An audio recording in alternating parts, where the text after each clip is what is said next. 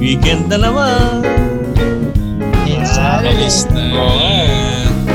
Weekend na naman. Araw na naman Monday na agad. Ayan. Oh. Sabado na Ano? naman. Weekend. Recording na tayo. Mabilis yung araw natin ngayon.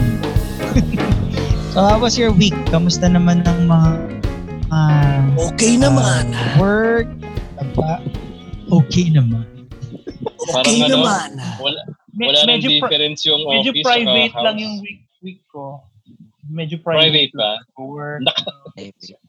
Ako medyo hati eh. Yung Monday to Friday, Wow, Monday to grabe. Wednesday ko, ano, work from home. Thursday to Saturday sa office. Yee. Ah, okay. So naman, ano, kamusta naman sa labas?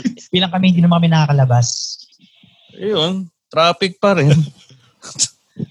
Yung traffic na. tra- mas traffic ba dyan sa lugar mo, Paus Bogs? Oo. Medyo maluwag dito sa may ano eh, going Ortigas eh. Hindi kaparehas ng traffic nung normal. Pa QC. Doon kasi sa may Ano, Marcos Highway, silag may eh. ginagawa. May ginagawang kalsada. Gagawang ano, May ginagawa. Ginagawang kalsada.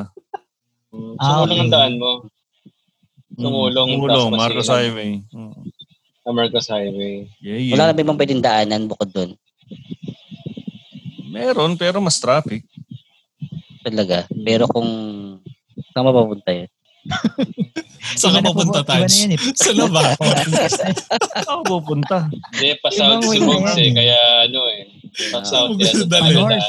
Pa-north ka ba, Oh. Bogs? Pa-north. Ah, sorry, pa-north, pa-north pala. Pa-north, maga, Ito, kahit mataas ba na, traffic Iba eh. naman, no? pa-north pala. Iba Hindi naman. pa pa north, pero mataas na. Ay, hindi pala mataas ang no, hindi pala mataas. Hindi mataas yung hairline ko, mababa lang yung kilay ko. Hmm. Mabuti nga balbas. Mababa lang yung kilay ko. Oo nga. Well, oo nga. Kasi, gray nyo naman, so sa bilis ng araw natin, and um, marami na rin tayo masyadong ginagawa. Bihira naman na tayo makapagkamustahan. And speaking of kamustahan, meron ako ikukwento Hmm. sa inyo dahil um, meron ako nakausap na one of my good friends uh, this week. Uh, medyo matagal ko na rin siyang hindi na nakakausap eh.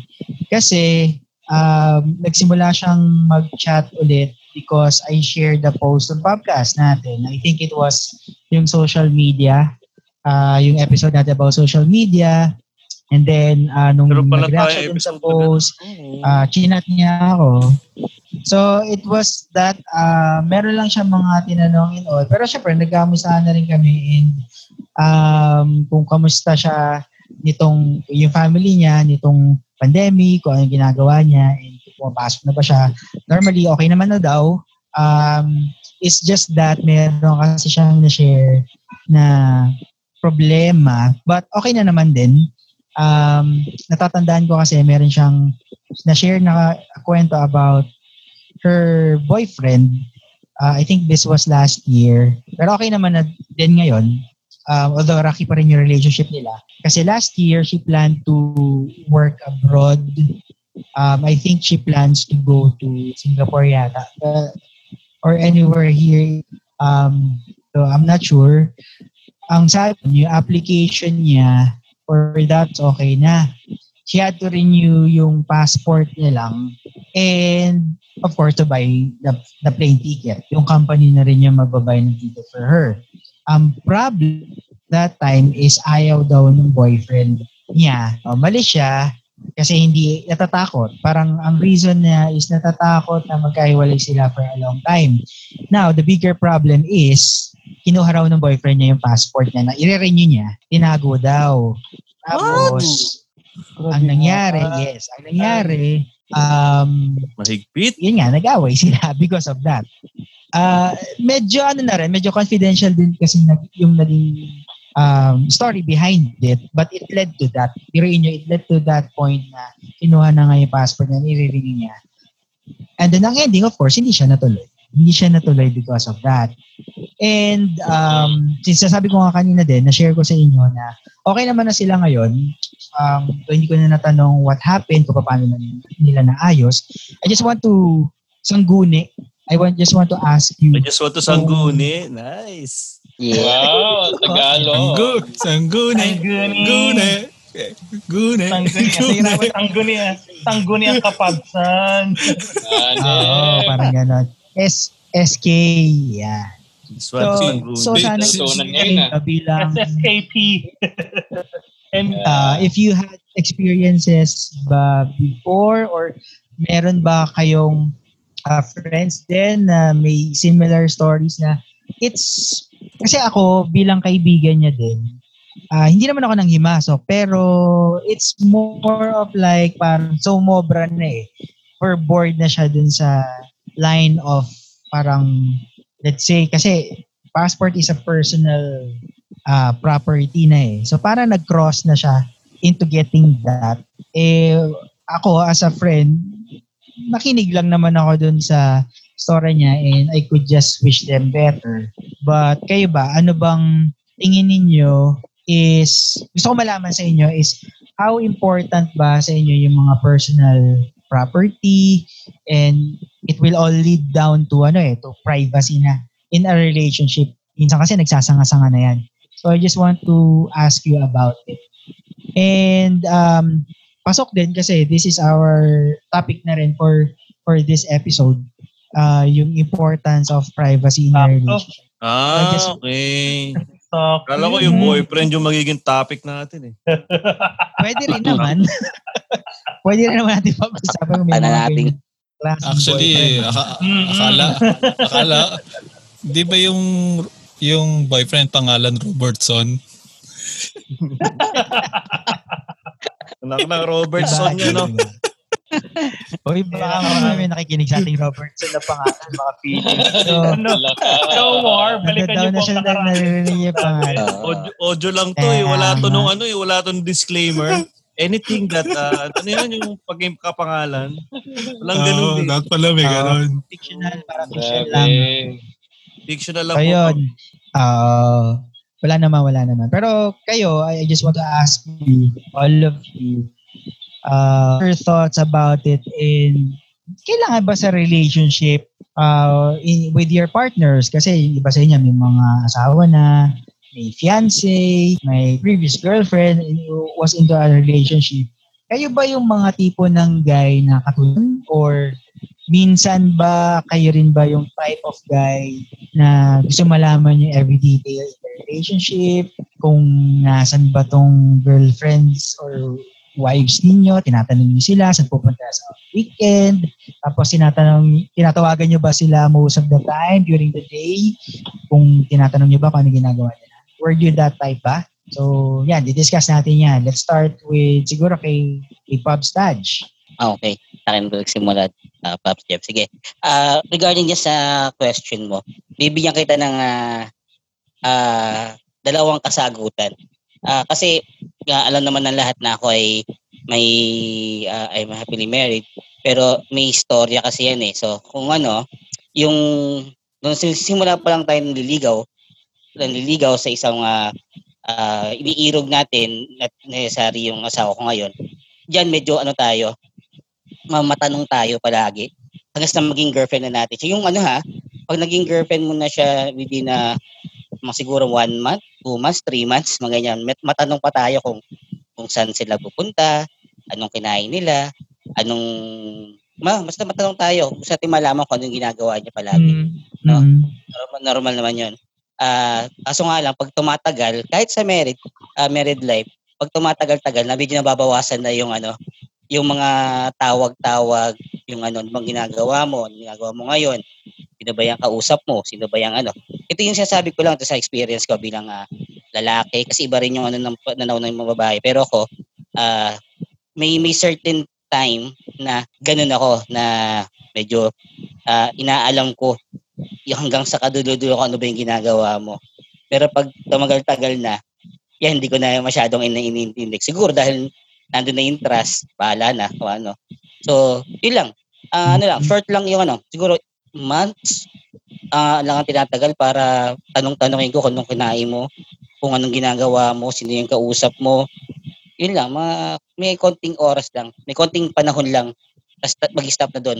Then, bahala ka na anong ginagawa mo. Basta I trust you na hindi mo naman ako niloloko, hindi ka naman gumagawa ng kabalbalan, hindi okay na sa akin. Yun lang naman. Okay. Kabalbalan na. Ang Yeah. I like, 90s I like, Diyan na so, like strike Kanto ba? Tagalog. Kanto, ano. kanto ba? Like Tagalog. Technology. Balano. Ito, 70s. Mayos kayo, ha? Ano yung kabalbalan? I would I would just like to sangguni. May synonym yan yung kabulustugan. Pero Ay, magkaka-rhyme yan, di ba? Ah, Magkaka, ano, okay. magkaka-rhyme, magka-synonyms yan eh. Nice. So yun nice. lang, Pops Jeff. Magkapatid. share ko. Mm, Yan yung ah, topic. I see. Pero yung ano, ah, regarding naman sa tama ba ako yan yung nung ano ka, nung may, may girlfriend ka na naniligaw ka, tama Mm. ba? Yan yung yan yung ginagawa mo ba? Pero during this time ba nag, nagta since ano naman tayo nasa bahay lang naman din tayo. Pero Mm. before or siguro mga a few months after nung kinasal kayo, ah di, did you feel the same pa rin ba or parang okay na? Ay. may pagbabago ba nung nag ano kayo nagpakasal na kayo, na, nasa isang bahay na kayo or tinatanong mo pa rin ba siya kung kumain na ba siya? Kasi syempre, nag nagwo-work din naman si wife eh, di ba?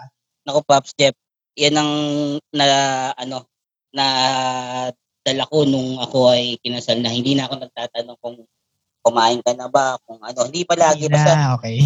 oh, parang matik lang. Pag tinawag siya, parang matik ata na kumain ka, ganyan-ganyan. Pero yung ako mismo So, tatawag, kumain na ba kayo?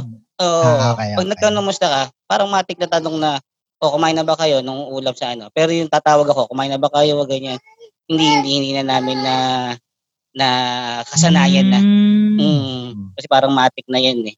Na ganun. Kumain na, malamang kumain na kayo. Ah, okay. Kabisado mo Alam na mo kasi na, yung routine. ina-assume. Kabisado na. Kabisado ko na siya. Ah, okay, okay. That's the point. That's Mm. Okay, I see, I see. Ba, at least na ano ko ha, medyo naliwanagan ako doon. So, si Pub Chan naman, I'll ask you, I'll make sangguni. what what do you think? Or ikaw naman? At Ah. mani ba yun, Sangguni? Ako, ako yung tipong tao na ano eh, na ako mahilig ako yung, yung, yung nangangamusta ako nasa yan. Kahit bumibiyahe yung partner ko, yung fiancé ko. Kahit, usually, eh, set kasi namin, madalas kayo magkasama sa bahay, pero may time kayo magkasama.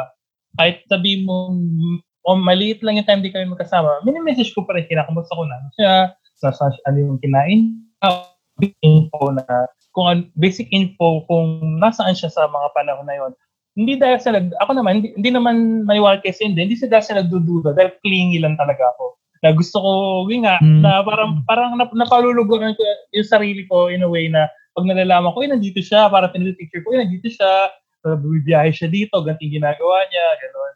Eh, yun, yun, yun, yun, para, yun para sa akin. Na, doon, sa, doon naman sa, ano, kung, uh, kung yung dapat information eh, dapat, uh, dapat mak- ma- makuha agad or dapat bang matanong agad, siguro may may I have a way na malaman yung information na gusto ko. Di ba? Time mo siya, hindi mo siya parang in, in a very interrogative way. Well, parang, parang tayo. Di ba? Pag may tanong ako sa inyo, ay, hindi lang sa partner. Pag may kaibigan tayo gusto mo malaman information, may kipag-usap ka ng maayos. Hindi mo para papalabasin, oh, kailangan ko tong information na to. Spill it out. Hindi ganun. Ay, para sa akin lang naman. I see. So, medyo clingy ka pa. Yan ko lang Oo, nalaman. hindi dahil sa Oo mapag, nga. mapagduda. Revelation talaga, to. Talaga, oo. Yeah, it's nice to know. And uh, si RJ, ikaw Jay, although medyo, I think meron na ako idea din, but gusto ko malaman and to make some good to you. Talaga ba? But for me, ano, mas, mas gusto ko yung ano, when it comes sa history, hinahayaan ko lang yung kapartner ko na siya yung mag-share sa akin ng kusa. Hindi ako yung type na okay, ilan ba yung ex mo? Sino ba ex mo? Hindi ako yung ganun eh. Kasi for me, I respect her past, di ba? Kasi hindi ka naman involved yung past na yun eh. Ang mas importante yung ngayon and yung future.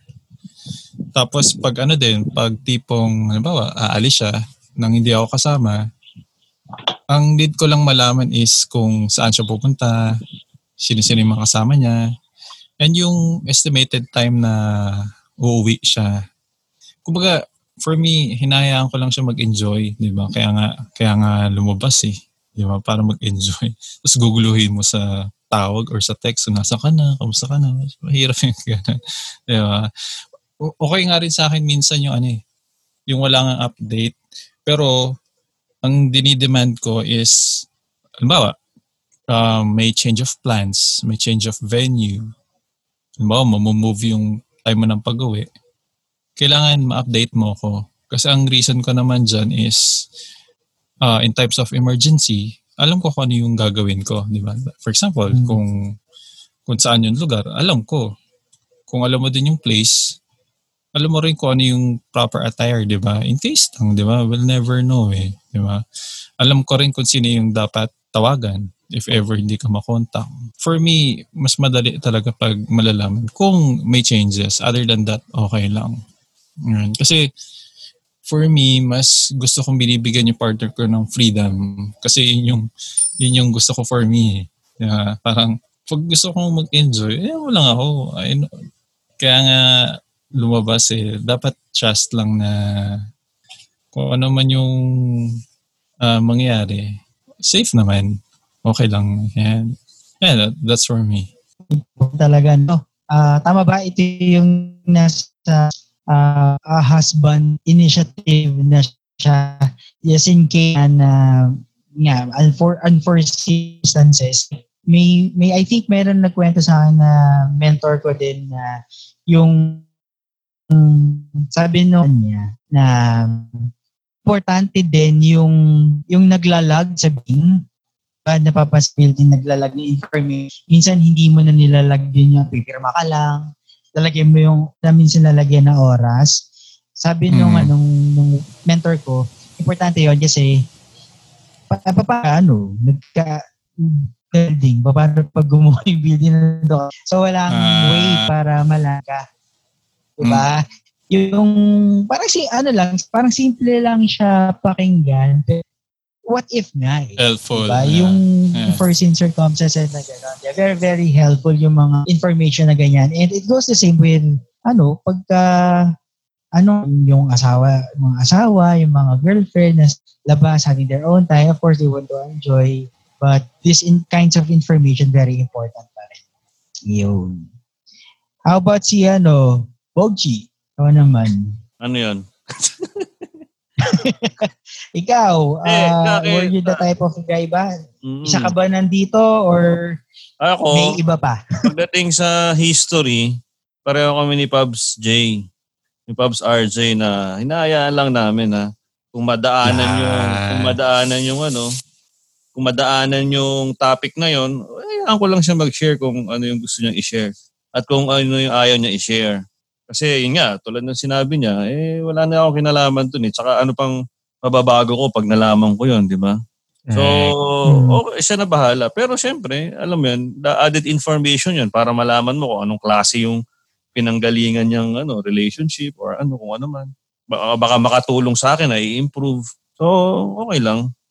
Ayun, eh pag sa whereabouts naman, basically, yung mga details lang na may kinalaman ako.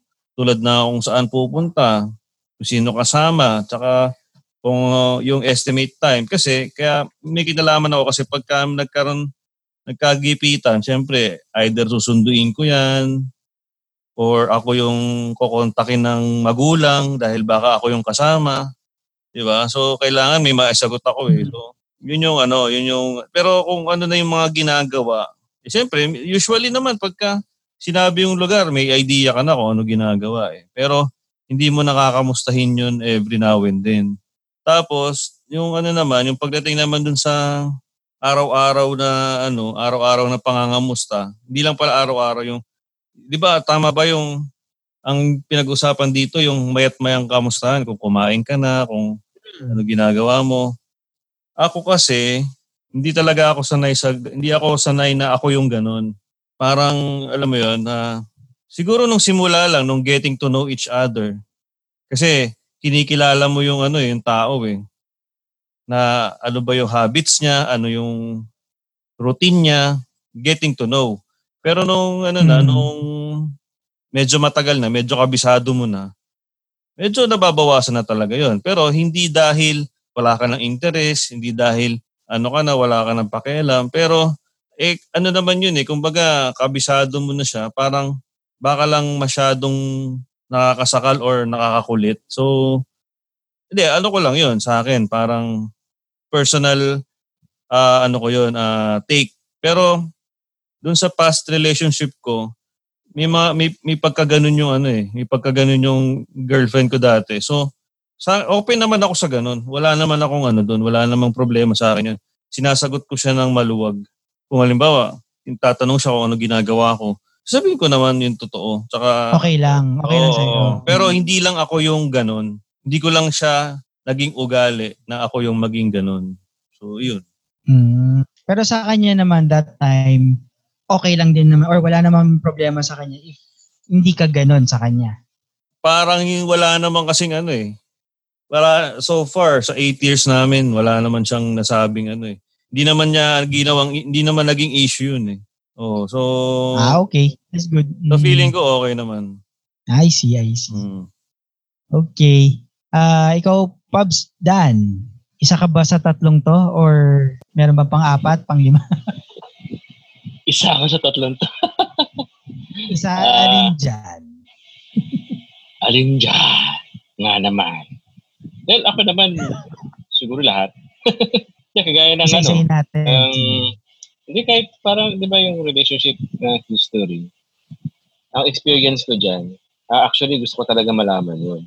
Not in detail, Mm. pero kung minsan kasi nakakasama siya sa gatherings. Ah, like for example, yung barkada niya, tapos di ba naging, syempre, ah, kapag sa teens, pag, pag barkada, nagiging sila, di ba? So kapag sa ano, mag, nung mag-asawa na kami, tapos yung barkada niya, eh barkada rin pala niya yung ex niya. So dapat alam ko din yung kung sino yung ex niya para alam ko yung para ha- handa ako. Siyempre yung uy, ex ko pala yun. Parang ganun, di ba? Yung handa yung Mhm. sarili ko. Oh, yun lang hanggang doon lang sa ganung detalye. Not necessarily yung kung ano yung nangyari sa parang ganun. Hindi ganun. Pass na niya yun. Okay. Pass na niya yun. TMI na masyado yun. TMI na nga. Oh, exactly. That's that's the point. May ano, may limitations. Malaman mo Mhm. na kung sino siya, kung kumusta na siya, kung nasa na siya ngayon. O, di ba? Hindi naman siya nasa na. kung sino lang siya. Para at pag nagkaroon ng gathering, kilala mo kung sino siya. Yun lang naman. Tapos pag ano, Mhm. uh, like for example, yung ating kabayak, eh, minsan makati ang paa. Hindi naman yung pagiging ano ah, yung enjoy going Iwanagin mo yan. places. Ah. Hindi yung ano. O Yung kasi yung Tagalog eh. yung ano. ah. Pati ang paa. May alam akong Hindi yung ano, yung, right mid para dyan. hindi, gala. Gala Ah, okay. doon, gala. Okay, okay. Oo, yun yun. Yun yung Gala. sabihin. Oh. ka mag-travel. Oo. So, ang kailangan ko lang naman din yung kung saan ang destination niya para at least yung safety. Of course, kay, ano, I, I trust her.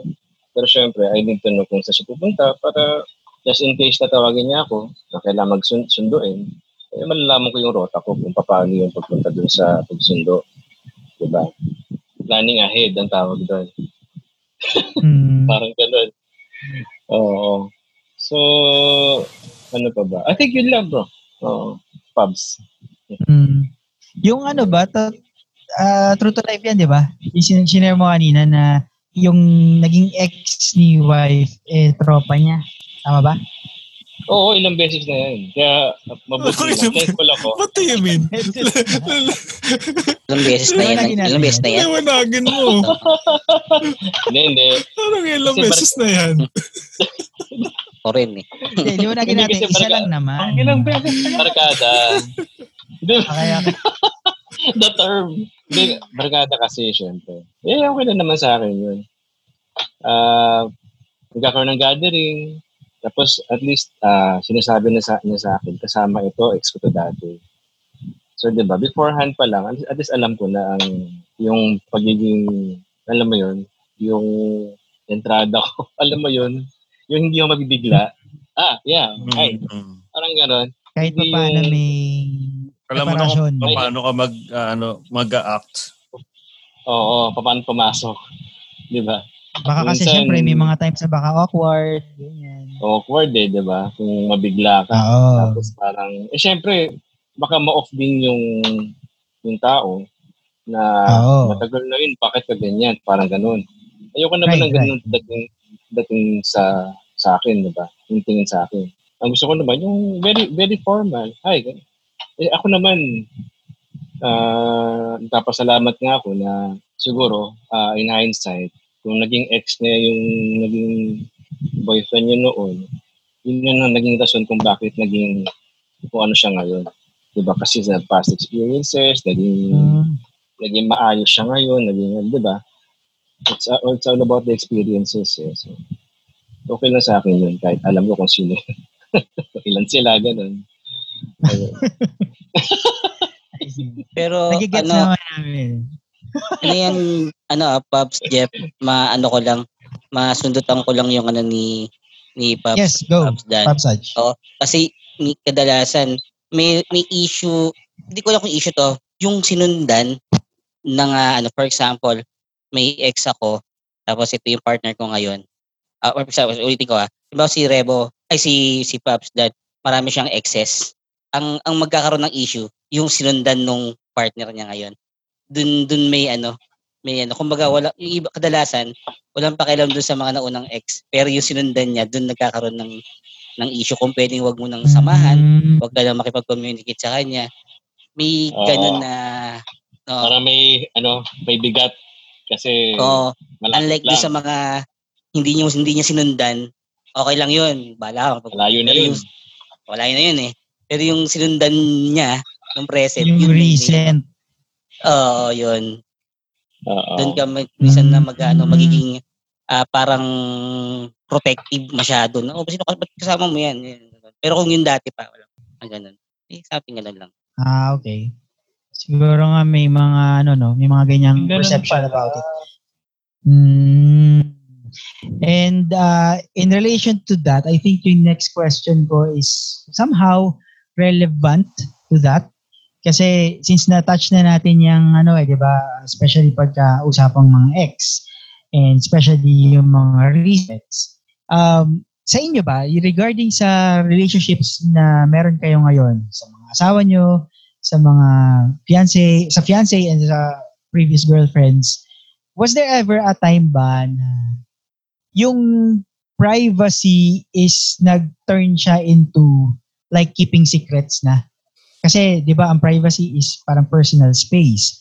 So, was there ever a time na yung privacy para sa inyo, nagiging keeping secrets ba siya from your partner? May mga situations ba, may mga times ba in your relationships na dumaan kayo sa ganyan? Sino gusto Parang ma-share? Ano naman, ako sa akin doon sa dati kong relasyon, wala naman, hindi naman ganun. Kumbaga, ano eh, iba yung privacy, iba yung si, ah, ano na eh, nagsisikreto ka na eh. Kasi privacy, di ba sabi nga natin kanina, privacy, personal space. Hindi mo Hmm. naman siya itatago eh. Hindi mo lang siya sinis, hindi mo lang siya binobroadcast. Yung kumbaga, hindi mo lang siya niyayaya or hindi mo lang siya ini-include kasi private ano yun. Pero hindi mo sinisikreto yun. Parang kung kung gusto niyang sumama, okay lang. Kung alam mo yun, hindi hindi siya ano. Pero pag nagsisecret na, ibang usapan na yun. Kasi pag secret, talagang tinatago mo na. May may ano na eh. Sadya na siya eh. Ano man tawag doon? Ano ba sa English? Parang intention, ah, ah, deliberate na eh. Deli- deliberately excluded na yung ano eh, kung sino man yung partner mo eh. Pero pag personal space, ano, ay, ano, wala, wala, hindi naman, hindi naman. Pero hindi mo lang siya talaga binobroadcast, hindi mo lang siya ino-automatic na kasama. Pero so far sa akin, ano naman, parang hindi naman nagka umabot sa ganun kasi meron namang ano eh, meron namang respetuhan ng ano eh, personal space eh. Parang ganun. O ano to ah, pagdating sa mga sa mga ha- sa mga habits, sa mga ano. Pero minsan dati kasi yung da, yung ex ko ano yun eh. Alam niya lahat ng password ko noon eh. Halos lahat eh. Hindi pala lahat, Social halos media? lahat. Oo. Social media lang, social media. Mm. Tapos Share. ano, tapos pero okay lang eh kasi wala naman na- wala ka naman tinatago, 'di ba? Bakit mo bakit mo i ba't hindi mo ibibigay, 'di ba? So sa akin, okay Pero lang was there a time ba na tinanong, kumbaga, nung tinanong, tinanong niya ba? Or sinabi niya ba sa'yo na Ah, can I have the passwords of your social media? Hindi ka ba nag-ask sa kanya? Bakit? Parang ganun? Or talagang willingly binigay mo lang sa kanya? parang natatandaan ko, parang meron siyang kailangan ano eh, meron siyang kailangan so binigay ko. Parang hindi naman niya talaga hiningi na ano. Tapos tsaka nagkataon kasi noon wala pang messenger eh. Kakaibang move yun, ha? Pwede. Wala pang messenger eh. Ah, ninja Parang- moves ka, bro. Oh, parang ano, move yun, ha? oh, ano, moves. Ay, ipopost ko na ba itong ano? kailangan ako dyan. May ipopost ako eh, na ano, picture na ganito ganyan eh. Oo, sa page Oh, mo. parang ganon. Oh, yun nga, yun nga. Mga, mga nakikinig po. Hindi, pero ano naman eh, pero, pero kasi nga, wala pa namang messenger noon. So, Wala pa Mm. namang, ibig sabihin, kasi nagkakatalo naman dyan. Ano bang makikita niya doon sa page? Sa ano, di ba? Yes. Ano bang Ah, makikita niya doon sa newsfeed? Eh, kung sino, Ang may- yung ang mahirap mga Paps. ano, sino man yung mga nandun, malamang kilala niya na rin or kung hindi man niya kilala, kumbaga kilala ko na yung way way back, di ba? So wala naman talagang ako sa akin, wala naman akong tinago. Kaya pero so far as- hanggang matapos yung relasyon namin, hindi naman naging issue yun eh. Parang Ang oh, mahirap dyan, ano, Pops Bogs, ang mahirap dyan, once na ibigay mo na, hindi mo na mabago yung password. Kasi pag Ayun nabago, lang. pag binago mo yung password, mm, Bagong ano na, yun. Pero nga, ano, ito eh. mo binago, May ba? issue na naman yan. questionable na. Actually, mababaliktad na eh. Ta- ikaw na magtatanong, ano nga, ano na yung bagong password ko? Hindi ko na ma-access eh. Siya na pala nagbago. Kasi binago niya na. pala. Okay. Oo. Pero pero sa pagkakatanda ko, ah, Ano yung password sa Facebook account ko? Oh, looking back parang hindi naman ano kaya hindi siya naging issue kasi wala naman siya halos nagawa eh. Wala naman siyang hindi rin naman niya gina-access eh. Alam mo 'yun? Parang oo, kasi ba nung lumabas yung Facebook, parang naging mas active pa nga ako sa sa Facebook eh. So, minsan, Hindi, di ba? just in case yun, just in case. Uh, feeling ko, oo. Eh, ganun eh. Ano, Ano yan, just in case. Parang Oh. ano eh, syempre kasama yun sa peace of mind niya. Hindi, bigay natin. Ninja moves. Binigay mo nga. Oo. Pero pagdating sa mga ano, private, private ano, wala, wala. Bukod doon, wala naman. Okay naman lahat. Mga Pops, So, for the sake ng, ng, ano, ano. Oh. Ah, yes, For the sake ng mga listeners natin, ito, uh, privacy is the withholding of info concerning yourself. So, pang sarili lang talaga. The disclosure of which would be of no benefit to the partner and which you don't wish to share. Secrecy, on the other hand, is the withholding of info that may have an effect on the well-being of the partner. It may be financial, spiritual, physical, or mental. So privacy is acceptable. Secrecy is not. And So, Okay ibig ba? sabihin, based May sa sinabi mo, Mm. based sa sinabi Nice, mo, uh, nice. dinefine mo, Pops Okay. RJ. Ang guniin So, ko kung yan. meron kang pass, Ang guni. and it will affect your present, kailangan hindi mo siya itago kasi magiging secret na siya. Hindi na siya privacy. Ano ba yun? good point. Diba? This, ano eh, magiging effect in what way? Bakit? Ang nakikita ko dyan is ano, kung, kung ano ha, kung, ang pangit example, di ba? Kung manyakis ka, kung manyakis ka dati, di ba? Dapat Okay, malaman. there. Dapat, di ba? Parang familiar yung example na yan. Okay. okay. Dapat malaman niya yun, ganun. Oo, oh, pati pong ganun. Pero kung yung pass mo naman na when it comes to person, hindi na hindi na kailangan kasi nga wala ka naman, wala naman si current doon sa past mo, eh, 'di ba? So, it correct, depends. correct. It's a it's a case to case basis pa rin. Depende sa sitwasyon and of Oo. course, depende din dun sa behavior. Kasi for Correct. sure naman, kilala nyo naman, di ba, bilang partner and in a relationship na kayo. So, more likely, Mm. kilala nyo na rin siya, di ba? So, kung ano yung mga hindi dapat, hindi dapat, hindi dapat na ipaalam na would cause, um, siguro, question, uh, ano yun? sangguni. Eh, yung pag, pag sa sangguni. Oo, diba? sangguni. Just doon kasi yun siya nagsisimula. Google ko yan. Term Pero of, ano, ah, term of Google. the night. yung ano, si kina, R, kina Pops RG sa kina Pops Dan. Pag once na tinanong tayo ng mga misis natin, kahit Mhm. sobrang past na sobrang sobrang secret na yan na parang sobrang ano hindi mo maiwasan hindi mo sumagot di ba kasi talagang kukulitin kukulitin ka hanggang ano di ba eh oh sa akin Oo. nangyari yun Well, kasi talaga sobrang ano Yun nun, Mm. Cubs Touch. Nang pinulit ka, what did you do? tanong ko pa nung tinatanong Yan, Napamin ganyan. ako. Napamin ako. Sabi nila, dito. Ano ginawa nyo? Alam mo na. Eh, Dapat, ano, mat- Ah, eh, ah, eh, mga dapat, ganun. ano, Pops Touch, matutunan mo yung ng art, alphabet ano, bigla. ma- matutunan mo yung art of, ano, diversion. Yeah. divert mo. Hindi, yung, yung sinabi Ah. kasi, yung, yung, yung example kasi ni RJ, medyo brutal. Pero medyo sumakto Mm. sa akin. Pero brutal naman. Hindi naman ganun. eto, mas light, mas tinanong, light tinanong kasi, example. tinanong kasi ako kung ano, kung pang ilan siya. Mm. Di, Sabi ko, Hmm. una ka. Una ka, una ka. Kung ilan daw siya naging girlfriend ko, so una ka. Una ka doon Una sa ka sa second naging asawa. una ka second batch. kasi, kasi di ba yung pila sa FX, di ba sampuan yun? Di ba, Kay pang Nakalis na yung first batch. Kayo, oh, una ka nga naman sa, sa Oo, una na siya, second di ba? batch. Second batch. O, oh, yun. Diba? Pogi problem. Dali naman, man. Wow, pogi. Ang pogi. Pogi problem. Pasensya nyo na, hindi pa naman tayo nagbibideo eh. Well, ito, ito, ito, mas ano, So, mas, nga, medyo, mas, ang- mas light na example, makaka-relate si Pubs Yeah. Dan dito. Yung ano, Yeah. 'di ba, mga gaming pins, it's your privacy. Ano ba, mag mag mag-upgrade ka sa Call of Duty na mga ah, equipments ganyan. Okay lang 'yan. Ah. Kasi privacy mo na yun. Okay lang na siya hindi sabihin as long as controllable. yung secrecy na is yung tipong nagkakasino ka na, gambling na, kasi magkakaroon na ng effect sa financial status nyo sa family. So, yun yung, yun yung, yun yung clear, mas lighter na example. Explanation, Okay. yeah. Mhm. Oo. Mm. Pero, Hmm. ano, dapat, uh, Inisip ko lang ba yung nakarelate si Pops Dan? Oo nga eh. O, o gamer, hindi. Gamer yan si Pubs. I know. Gamer, Casino yan eh. Sa casino yan nakarelate. Ah, gamer ka ba? Ah. Casino, hindi sa casino.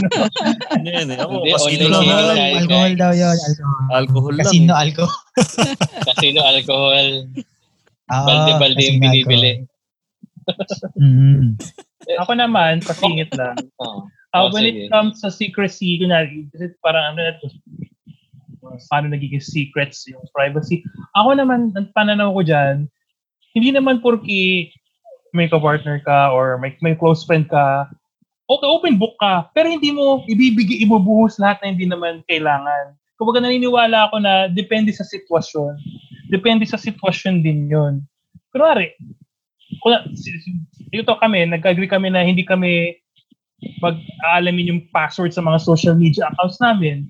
Pero ako, kung dumating man yung panahon, may tamang panahon na kailangan alamin yon edi na ako ibigay. Pero yung mga biglaang, o bigla, bigla magkakaparang interrogation style, eh, medyo debatable para sa akin kung ibibigay ko. Hindi dahil nagdududa ako, hindi dahil may tinatago ako. Kumbaga naniniwala ako na may tamang time, may tamang sitwasyon, may tamang pagkakataon kung saan pwede mag-share ng saloobin ng mga info ng mga private information or private experiences ang bawat tao. Yun. I, I- think, I believe, I also believe that it goes sa relationship din. Not only sa partners, kundi sa mga tropa, gaya nyo, ganun. So, yun, yun yung aking pananaw doon. Oo. ano, i- idagdag ko lang dyan, Chan. Uh, di ba, ah, sabi nga ni Miss kanina, yung FB, mga password. So, ako, pan- pananaw ko dyan, gusto lang niya malaman siguro yung likes and dislikes mo. Kasi nandun yung mga likes, di ba? And then yung mga Interests. thought, Oh, diba? mga in, Mm. yun siguro, Yes. para hindi niya na kailangan tanongin sa'yo, alam na niya. Aside from magpa-post siya doon sa, sa Oo. page mo. Eh, tingin ko reason lang yun eh. Pero kasi dati, pero dati kasi 'di ba, hindi pa naman uso yung mga page-page ng mga hobbies. 'Di ba? Wala pa naman. Usually ang makikita mo talaga sa feed mga post ng mga friends mo, 'di ba? 'Di ba nung mga simula Oo. ng Facebook, hindi pa uso yung mga mga inspirational na pages, yung mga ano. Ah, Oh, so tingin More ko on friends syempre, and family yun. Oo, kaya nga, tingin ko para malaman kung ano yung mga feed eh. Di ba? Siyempre, Oo. siyempre, alangan naman i-search pa niya dun sa, baka hindi, baka naka-private itong gusto niyang i-search. Di ba? Mm. Pero pagdating sa, sa, sa ano ko, sa, sa page, sa ano, sa account ko, hindi naka-private. O, edi, Oo. Kaso tama Ano? yan. Minsan, oh, baka... pwedeng baka ganun yung magiging reason nung ano, nung tao, di ba? Pero, Oh, kaso, hindi mo ma, ano yun eh, hindi mo naman, depende yun eh, may Eh, yun pinanggagaling yan eh, oo eh. Baka mamaya, eh, kaso baka lumagpas sa boundaries nyo eh. Oh, yun. Yung pagkadating naman sa ganun, kailangan lang communication eh. Siyempre, kung valid naman yung magiging argument mo, kung ba't di mo siya binibigay, ipaintindi mo lang talaga, di ba? Pero kung talagang makulit siya, eh, tas wala ka naman talagang itinatago, di ba? Bakit? Oh, eh, well, doon na, ano eh, doon na rin papasok, papasok yung ano eh, yung respect sa past mo eh, di ba? Yun eh, ano na yun eh. It's really beyond their control na. So, they, they just have to respect. eh. Pero sa, nasa level na siguro yan ng ano, yung, yung story mo, tsaka yung story nung nabiyak mo is very important niya. mm, Kasi syempre, ah not, ano, to set yung boundaries para alam niya yung, yung position ng mo or niya dun sa relationship. No? To set the boundaries lang, hindi yung baka namagpas ka na tapos magkainitan pa na hindi mo naman talaga dapat malaman, hindi mo naman, Mm. di ba? Yung mga ganun, you don't have to, eh, Hmm. di ba? sayang yung ano, di ba? Sayang yung sayang yung away. Parang kung sana meron Oo. kayong pinag-awayan na nakaka makaka progress ng ano nyo, ng relasyon nyo. Ibig sabihin, hindi naman away na So, ano, ibig sabihin kung meron kayong pagdidiskusyonan na sa ikabubuti ng relasyon nyo, 'di ba? Napunta pa sa ano eh, 'di ba? Sa medyo petty na mm, bagay. naaway, oo. Sayang lang yung, Minsan maganda, Oh, yan, yan. ibigay mo na kagad kahit hindi pa niya hinihingi. Or sabihin mo na kagad kung ano yung ano eh. Kasi, well, naging effective naman sa akin. Mm. Ah, nung hiningi niya yung ano, yung Facebook ko. O sige. Pero sabi ko, sabi ko, palagpasin mo na tong IG. Palagpasin mo na tong IG. Surrender ka agad eh. Ah, Nakalagay na pala sa isang sa commander. nakalagay na pala ito sa na, isang, ito na. sa isang papel. White flag ka agad. Ito na. ito Ready na siya actually. ah, Naka-ready na siya. Naka-print pa nga eh. Ito siya. oh. Para sa hotel, yung yung password, yung maliit, ganun. Oo. Naka-ganun ba talaga naka-cut na ganun. yung password nung ano, password. Ang password. Wi-Fi. Ah, ito pala. oh. Ito na po. Ito. Saan password niya sa wifi? Ate sa FB? Hiningi sa FB. Sa lahat ng sabi ko, account ko yan. Ah, palagpasin mo na tong IG. Palagpasin, ito yung mga pinapalo ko sa IG. O, di ba? Siyempre, mga celebrity. Yeah. mga- Yan. Ayan na. Ayan na. Hindi hiningi. Ayan na. Hindi hiningi. Kasi open na eh. O, yan, di ba? Ano Yung niya? Yung Nalaman Facebook kasi marami, iba't ibang tao yan eh. Hindi yan mga celebrity. Usually, ah mga common na tao nag-Facebook eh. Yung IG, medyo iba yung dating dyan, di ba? Para pang Celebrity. celebrity. Oh, pero Oo. Celebrity. pinapalo ko. Celebrity. Iti. Celebrity. O, di ba?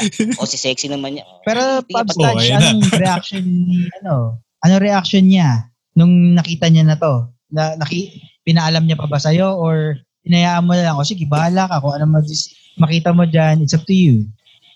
Ayo, sabi ko, oh, kas- kasi wala rin naman dahil nga IT ano siya, IT teacher siya.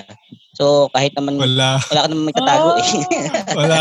Wala ka talagang Ayaw mga naman dyan, Yari bro. Ayaw naman siya. Kaya Ito, pala-. Kaya pala naka-ready na yung mo, ano, papel. Kaya pala naka-ready na yung papel. Yari. Yari ka. Oh, Oo, kaya pala ayaw magsasabit ano. na talaga siya. Pero tingin ko naman wala ka naman talaga din na para itago eh. Kasi Wala na. lalo na very wi- willing i-ano mo talaga sa kanya. I-share mo sa kanya talaga. Which is, ano, which is which is good. Lalo't wala kayo Actually, ma, sa tagal- walang sa tagal mapupuna, nating- walang makikita sa'yo. Mm. So actually, sa tagal nating magkakasama, 21 years, alam niyo naman ako, lagi akong open open book sa inyo. So what more sa asawa ko, di ba? Mm. Kaya Tama, tama. alam niya. Right. Pero ako, meron pala akong isang uh, question or isang aspect lang na gusto ko pag-iya sa inyo about this one. Uh, well, siguro kanina nando tayo sa passwords, siguro na-touch din yung about sa habits. Pero para doon sa mga married, um, mga married na guys natin, sa inyong mga kinasal na at may mga asawa na, before kayo pumasok sa into marriage, how about when it comes to finances? Yung mga siguro ah napagdaan ng medyo mabibigat na kung meron man mga utang or yung mga hindi alam niyo yan yung parang kasi pag nagpakasal na kayo everything's going to be conjugal di ba? So Oo. meron wang meron bang mga sitwasyon na gano'n na you open up talaga or meron kayong mga tinago na teka lang may problema pa ako sa finances ko na baka mabigatan siya na hindi ko nasabi kaagad. Meron ba mga gano'n Sa akin, Pubs, Jeff, ano, ah kailangan ko rin talagang i-share kung ano talaga Mm. yung annual or monthly. Kasi tama ka doon, budget yan. Not necessarily kailangan bumili. Uy, may pera ka pala, kailangan tayong bumili. But actually planning. Kailangan, tama ka doon, conjugal na. So kung ano yung, ano, kung, so yung babayaran mo, hanggang ito lang, Yung expenses pa lang pwede mong bayaran. Like yung kuryente, tubig. Yung sa akin, iba na. So, balance lang. Para at least alam niya kung ano yung limitasyon ng earnings ng bawat isa. Ayun. Yun sa akin, Pubs. Tama, tama. Oo. Sa inyo, kay Taj and kay RJ, Pops RJ. When it comes to finances, same. Kasi, ano na eh, it affects the family na eh. So, transparent din. Pero for me, um, yun nga, transparent in a such a way na, for example, meron din akong personal. Ito yung personal finances ko. Ito yung for me. Ito naman yung nakalaan for the whole family. So, ganun. Ganun din ka-transparent. Kasi, we should remember na kapag kasal na especially, it's a partnership eh. So talagang dapat transparent, especially sa finances. Yeah. Oh, naapektuhan ba yung ano, like yung mga personal na luxuries, personal na gustong bilhin, mga kapritsyo. Alam niyo yung word na kapritsyo, yung mga Mm, yeah, yeah, yeah. ah, Actually, actually, Pubs, Jeff, na-upgrade siya. Kasi share na kayo eh. Yung word May na kapritsyo. Napagid. Fin- may financier ka na eh. Na-upgrade eh. Oh, may advantage yun. May advantage. Oo, di pa ako kinakasal. Yes, pero oo eh. medyo na ano ko yan eh. Parang, minsan pag meron kang mga gustong ano, bilhin, tapos Mm, bigla mo na lang, bigla na lang magiging surprise sa'yo. uh, well, with that question, the good thing with us kasi with my wife, pala, parehas kami ng lifestyle, hindi talaga maluho. So talagang we're really smart on spending. So for us, okay pa rin. good. Mm. Yeah. Si ano, baka si Pub Stadge, baka may ibang, baka ganun yung input.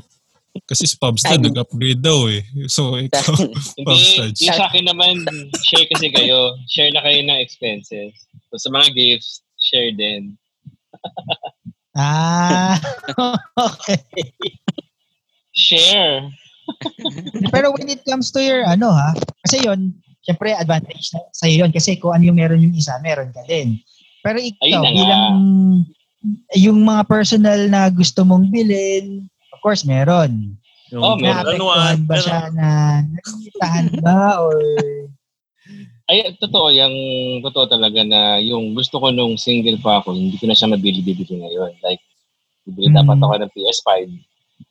Eh, hindi na pwede. Grabe naman kasi. Andun ka agad, PS5 agad. Di ba pwede sapatos muna? PS5. One, one time, big time ah. Bagsak ka agad.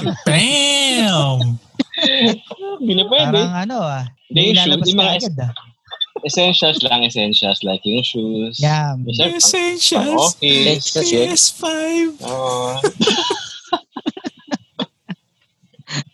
Example lang yun, bro. Ah, sabi sa iyo, gamer din eh. Gamer's Kaya life, bro. PS5 Pag, eh. eh, pag bibili ka ng PS5 ngayon, kailangan bibili mo yung puwet. PS5 puwet. Di ba meron yun? Ano PlayStation ano wearable. PlayStation Oh. wearable. And, and ano? Something. Basta may wearable. Oo eh. nga, oo nga. Kayo naman, ano ka yung agad technology. Yung pala yung ano. Porket andito si Hindi Pops yun. Jeff, Hmm. nandun kagad yung ano nyo eh. Yun nga eh. Baka kasi iba yung topic. Nakarinig Oo lang kayo eh. ng ganun. Ako din naman. Meron talaga naman. PS, ko eh. PS5 puwet. Oo.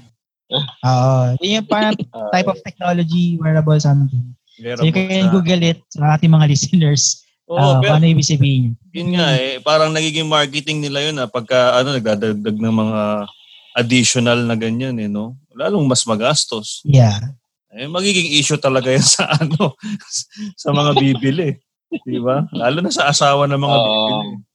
Di syempre pag may asawa Oo, na kasi essentials sabi na nga lang. ni, oh, essentials na lang talaga eh, and then you have to either kung since finances na siya and maapektuhan yung family at kung ano yung primary needs ng family, iisipin na natin or isipin nyo na kung ano yung mga priorities. O, ikaw naman, Pabs Taj, ano yung masashare mo sa atin? Actually, sa akin iba naman. Hindi kagaya nung Hmm. kay Pops Dan. Sa akin, kagaya sa iyo kanina, binibigay ko na lahat. So, nung binigay ko yung ATM ko sa misis ko, parang ayaw niya na tanggapin. Kasi sabi ko, sabi ko, kasi sa ATM ko, pero ito nga pala yung mga kailangan ko baon ko one week, tapos kumakakain ako, tapos magabayad ako sa cable, abayad ako sa internet. Sabi niya, wag ko na lang kaya kunin tong ATM mo. Dahil mong gastos eh. Di ba? Siya pa yung problema doon sa pagbabayad. kumbaga, kumbaga, Para wag na lang, wala na rin eh. wala na rin, di ba? Gagastos pa siya ng ano, ng ah, yung, ang tawag ng money, money transfer or money, Ah, online transfer Pero, pa. oo, di ba? Pinagod mo pa. Parang uutusan mo na lang siya magbayad eh. Oo. Pero ano yun ha? Pero hindi ko talaga ito sabihin yun sa kanya. Pero sabi ko lang, oo, oh, oo. sige, Di- ATM ko. Kumbaga, kasi, inano mo lang. kasi nung ano, nung kinasal kami, talagang nasa akin talaga, nagsusurrender ko yung ano ko, ATM ko Mm. sa kanya. Pero wala naman sila kung sabihin ko na, ito nga pala yung kailangan ko, baon ko, isang daan, pagkain ko yan, tapos pamamasahi ako kasi wala pa akong sakyan nun eh. Tapos magabayad ako cable. bayad. Gagawin ni Rev, Na-reverse. gagawin ni, ni. Na-reverse. Na-reverse psychology mo, bro. Yun Wow. ako kunin. Hindi, parang ano rin siya, um, So yun nga, parang yun. for sort of purpose na rin, di ba? Kasi gusto mo nga maging ano sa kanya eh.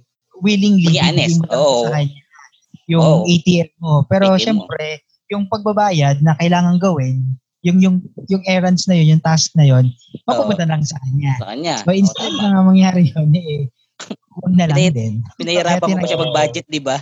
sige. Ah. ayan, ayan, no? Mm. Ayan, sige. kahit- In a good oh, way, di ba? In a good way naman. Hindi naman siya pag Galing, ugatan galing. ng ano, argument. Oo. Ang kagandahan naman sa misis ko, pag nangailangan naman ako, hindi naman ako magdadalong isip na na ano, na magbigay sa akin. O, sige to, o, yan. O sige, pagkasyahin mo. ah. O yun lang. May, kailangan ko ng ganito eh. Ano naman bibilin mo?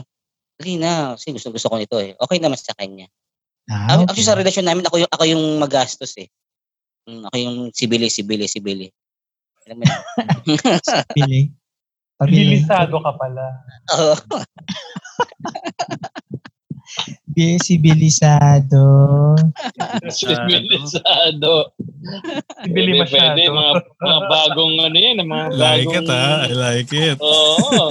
Bili masyado. Sanggunin natin yan. Sanggunin natin yan. Nga. Well, at least, oh, nakikita naman natin bilang si Pub Stadge, eh, yung type of husband na i- ano talaga, ah, very much open and transparent siya dun sa wife niya. No? And ah, bilang mga guys sa relationships, bilang as boyfriend, girlfriend, and bilang mag-asawa na, what do you think pa ba are the things na you need to inform your partner about So, ito yung ano natin, dalawa yung pwede natin pagmulan ng uh, point of view as boyfriend, girlfriend, and as mag-asawa na. Sa mag-asawa naman, ano naman yung mga bagay na ina-ask nyo pa ng permission sa kanya.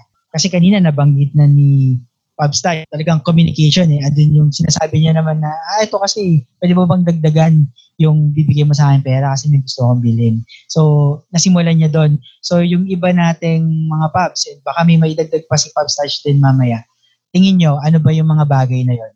So, we'll start with uh, Pubs Chan. Ah, Siyempre, napaka-importante na kailangan, Ah, kailangan malaman ng partner mo siya, tal- siya talaga lang yung partner mo.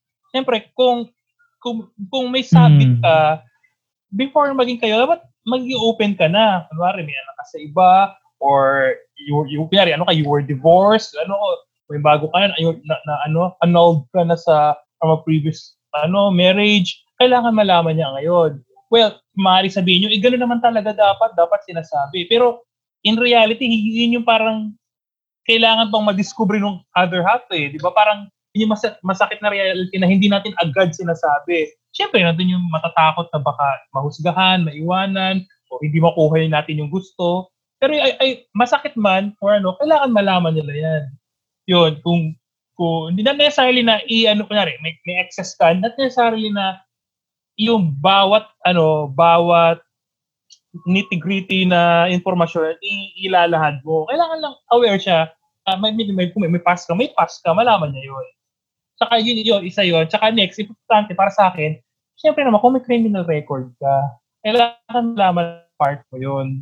Yun. Siguro kahit sabi mo, oh, sabi mo excited siya ako, kahit nag-jaywalk ka, gano'n. Basta malaman mo ano criminal record para hindi ko naman hindi naman sinabing iwanan mo na kasi pag mahal mo mahal mo eh.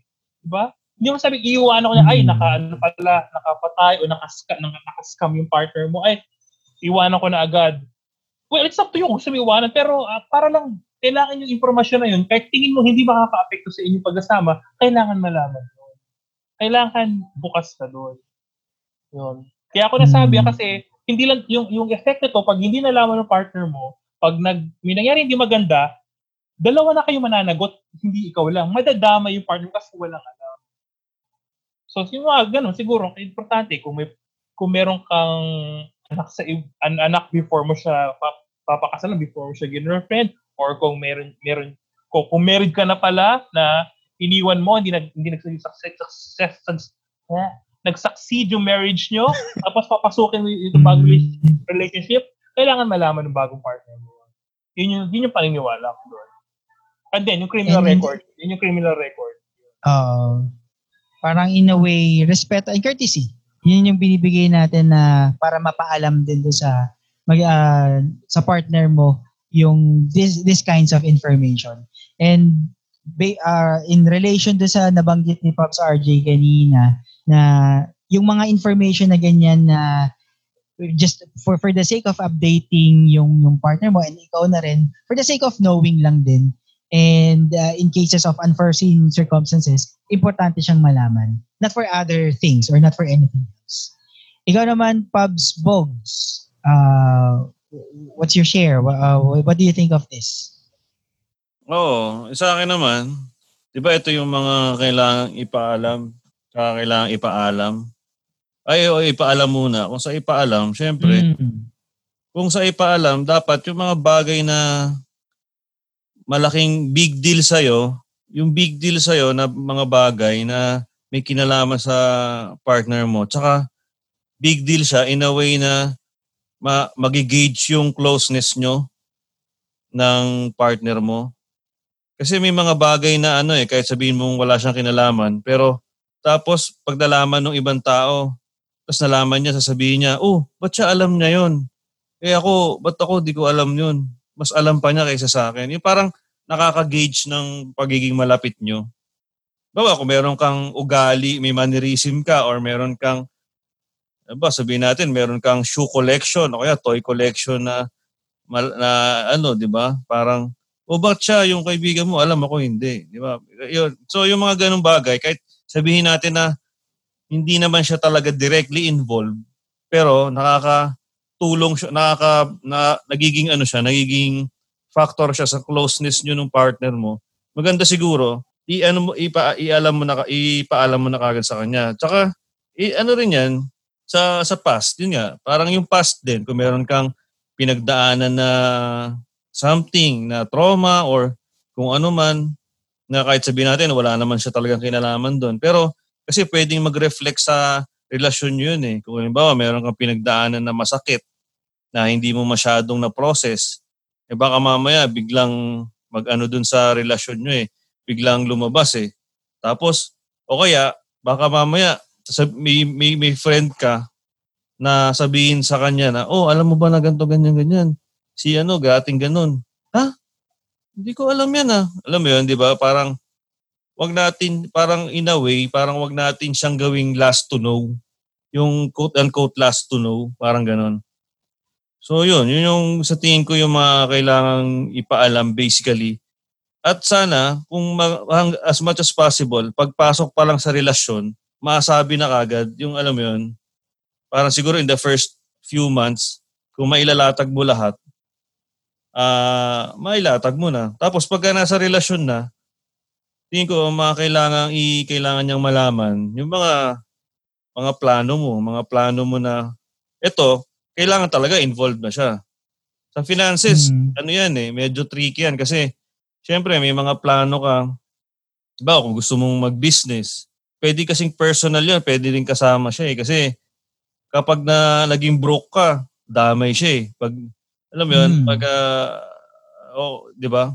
Saka yung mga purchases, kailangan kahit pa paano malaman niya. Kasi paano kung biglang nagkaroon ng okasyon or biglang nangailangan siya ng pera at manghiram siya sa'yo. Kasi hindi naman malayong mangyari yun eh. Dahil nga close kayo eh. So, syempre ikaw yung una niya aasahan pagdating sa mga bagay na gano'n eh, di ba?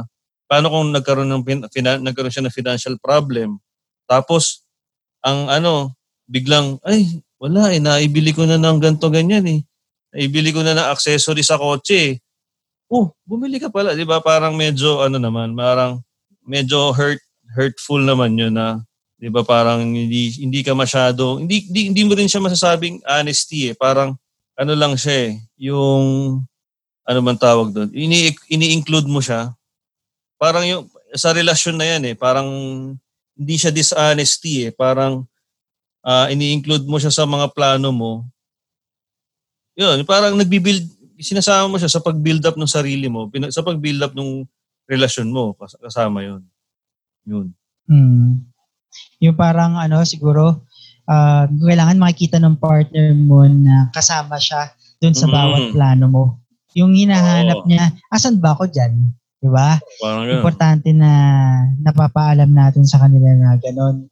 In a way, mm-hmm. ano rin siya eh, um, it's not for anything else but parang uh, yung nas, kahit papaano na papamper na kakalma siya oh. at na na-assure siya parang reassurance, tama ba yung term ko? Reassurance sa kanya na you're, kasi nasa relationship kayo and kailangan sabay kayo. Magkasama mm. kayo in every step mm. of the way. Yun, yun. Kumbaga, peace of mind niya, i-reassure mo siya na na mm. kasabay mo siyang binibuild up yung sarili mo. Saka, ma-reassure mo rin siya na siya yung pinaka-close na tao sa'yo. Mm. Parang ganon. I agree. I agree to that. Si Pubs Dan naman, in your own uh, perspective, bilang uh, may asawa na at uh, may anak na rin, things na tingin mong gusto mo, uh, tingin mo na dapat ina-ask for permission sa iyong wife? Ah, yeah. Actually, agree ako kay Pubs Bogs. Pero, yun nga, sa, sa pag may asawa na, actually ano mo yung permission tool mo siya uh, to express yung value ng partner mo or yung kabiyak mo uh, yung importance na part siya ng life mo and relationship. Kumbaga hindi mo siya iniisang tabi. Yung sinasabi mo lang pupunta ako sa lugar na to para malaman mo kasi uh, ano tayo uh, dapat yung yung peace of mind mo kasi iniisip ko yan eh yung peace of mind mo uh, yung safety ko kumbaga ano na, eh, binibigay ko sa kanya. Ipinapaalam ko na sa kanya. Hindi, yung permission para mag-yes, say yes and no, ay, hindi pwede dito, kita papayagan. It's more on telling her uh, kung saan, kung ano gagawin ko para lang malaman niya. Just to inform. Yun lang. Pag may, pag may asawa na. Ganun. Mm. Yun lang yun. Very Ah, important naman kasi right. talaga yun. Mm. Yes, yes. I see. I... How about si Pab Staj? May, ah, may dadagdag ka pa ba? Doon sa nabanggit mo rin kanina. Pero this time, ah, baka may mga naisip ka pa na usual na inaas mo ng permission sa iyong asawa. Ah, okay. Ah, ito, ang dadagdag ko lang sa listahan ko is una, yung inuman ng tropa.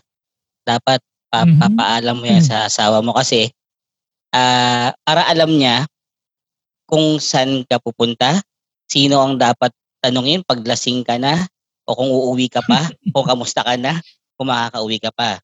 So, alam niya yon. Kasi hindi siya mag-aalala, ay nakainom to malamang doon na matutulog to. Ma- May mga ganun mas ano, mga sitwasyon.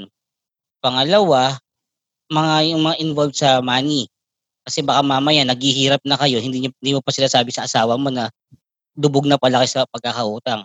Diba? Imbis na maawa sa yung asawa mo, baka mabwisit pa sa yung asawa mo kasi hindi mo sinabi. Pangalawa, ah, pangatlo is yung sa office. Yung mga nangyayari sa, sa opisina mo, baka maya kinikimkim mo, baka magbigla ka na lang ah, tulala, hindi mo sinasabi sa asawa mo na meron ka palang problema sa opisina. May trabaho ka pa ba? O nanganganib ba yung trabaho mo?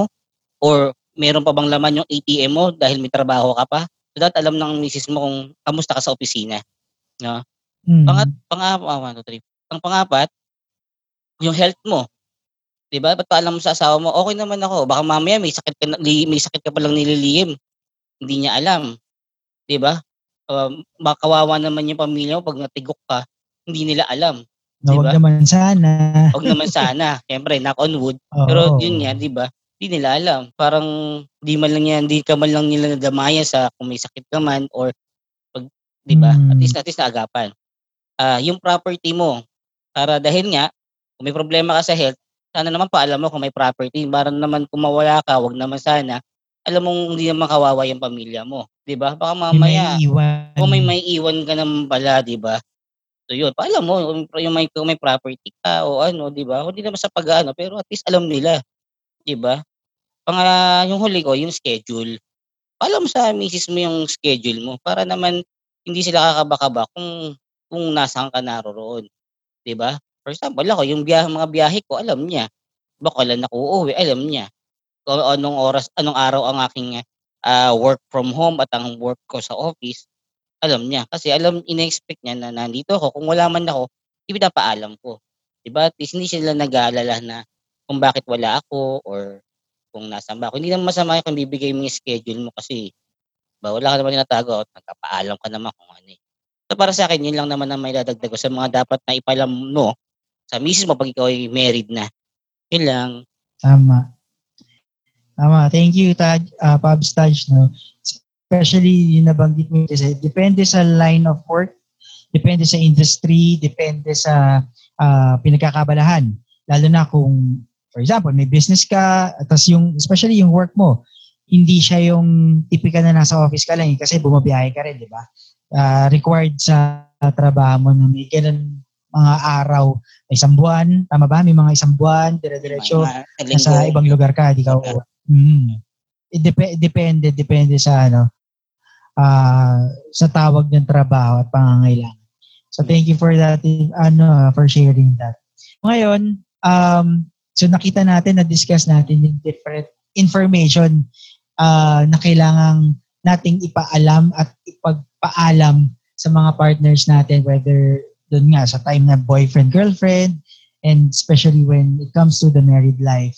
So, from all of these things na na-discuss natin sa first hour ng uh, episode na to, what are the things na natutunan nyo pa from each other's experiences and ano ba yung mga pabaon natin sa ating mga listeners na po pwedeng mabigyan natin ng tulong or sa paka, sa pamamagitan ng pakikinig nito eh makakapulot sila ng different uh, insights when it comes to their own relationships.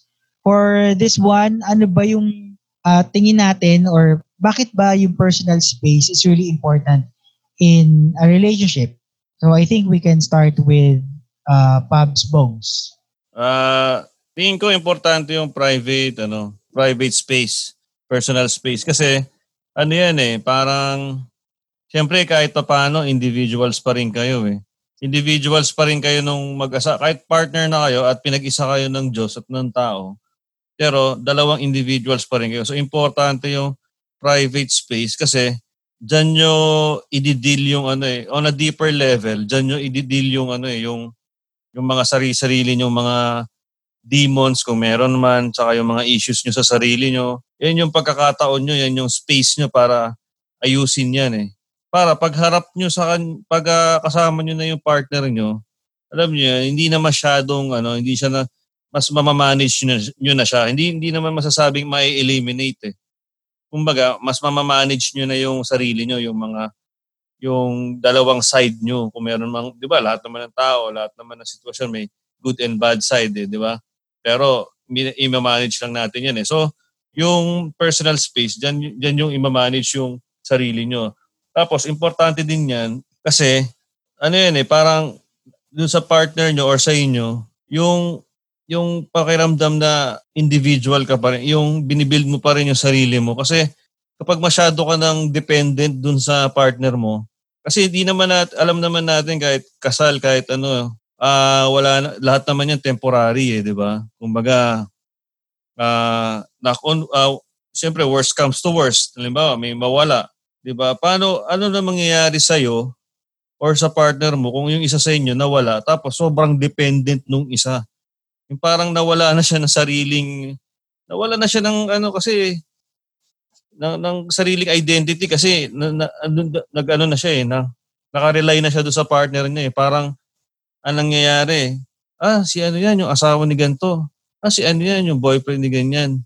Parang nawala na siya ng ano eh, ng sarili niyang individuality eh. So, hindi naman healthy yung ganun. So, yung private space, yung personal space, dyan mo rin i-build up yun eh. Yan, dyan nyo rin aayusin yun eh. Kasi, syempre, tayo naman, always work in progress tayo eh. Saka nag evolve tayo dahil nagbabago ang lahat nagbabago yung partner nyo, nagbabago yung, yung sitwasyon sa mundo. So sa bawat personal space, dyan nyo aayusin yung sarili nyo para pagbalik nyo sa relasyon, mas ma, ano, mas ma-complement nyo pa yung sarili nyo. Tsaka magkakaroon kayo ng, ng sarili, makakatayo kayo ng ano, mas firm. Kasi pareho kayong matibay eh. So yun, yun ang, yun ang sa akin. Yun, ang, ano, yun na rin ang pabaon ko sa mga ano, sa mga listeners natin. I agree with that, uh, Pabs Bogs, no? That individuality is very, very much important in a relationship. Uh, Pabs J, ikaw naman, what's your takeaway and also our pabaon to our listeners? So, upon looking deeper about this topic, may nabasa ako na quote sa isang book na 10 stupid things couples do to mess up their relationships. So, ang sumulat niyan is si Dr. Laura Schlesinger. Isa siyang American psychotherapist and radio host. So, quote-unquote nakalagay doon, privacy in marriage is your own personal space. In this, there is trust and respect. The other partner is aware of this space and respects it without intrusion. We all need a little private time to ourselves other dies. Tama, di ba? Ako, agree ako dito eh. And let's, let me expound on it more. So, mm.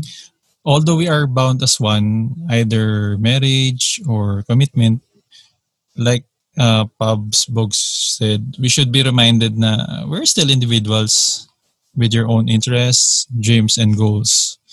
Kumbaga, bakit mo yayayain manood si Honey Baby Darling Love ng Train to Busan Part 2 Peninsula. Eh yung gusto niya naman is yung True Night and Day ni Paolo Contis and Alessandro De Rossi, di ba? So, mm. doon pa lang, ano na eh, may difference na, di ba? Dapat lagi tayong may me time. I call it me time, your personal time. So so that we could have the things na we love to do and basically enjoy our individuality.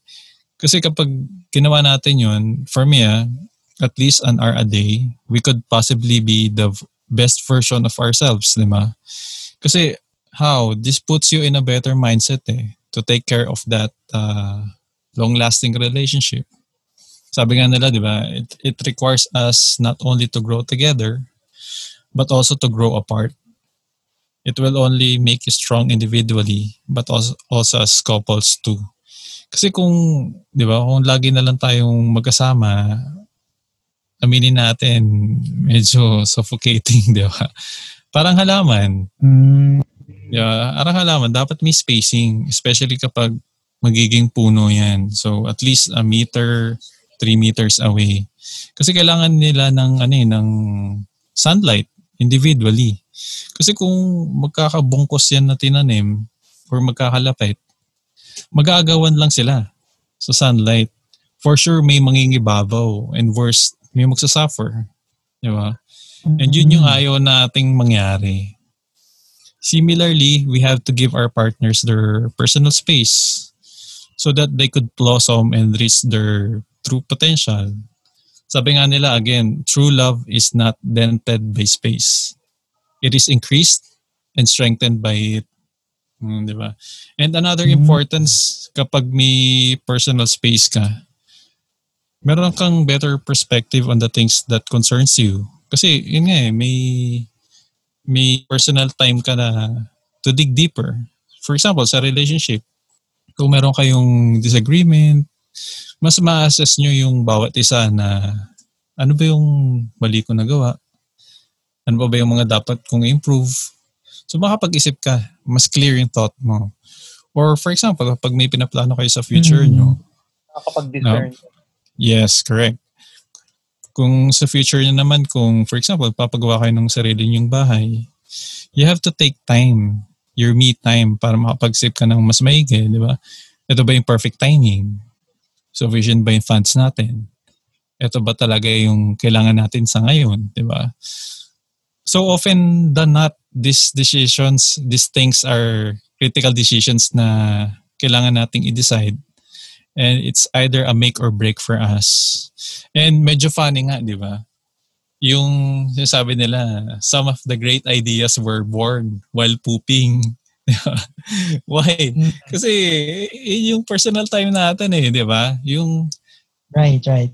di ba, nasa right senses tayo, relax, relax state. And at the same time, it's just, it's just us, we're alone. Nakapag-isip talaga tayo ng mas, mas maigi. Nasa comfort room eh. It's the comfort that brings the Correct. ano eh. Para makapag-isip Yeah. ka ng mga ganyang ideas. Mm. Yeah, di ba? So, for my final words, i-honor natin yung vows natin sa isa't isa. Let's try to be as open and upfront with our partners or specifically our spouses. While at the same time, finding enjoyment in our own and personal space. Let's just avoid secrecy and embrace the habit of honesty and transparency. Yeah, that's for Perfect. me. Yes, Yeah. thank you, Jay. Honesty and transparency. Yeah. Talaga. And uh, one of the keys to ano, a very, very fruitful relationship. And in my, if my, I may add then dun sa sinabi mo na about sa plants, that they Mhm. have, they need to grow uh, separately pa rin, no?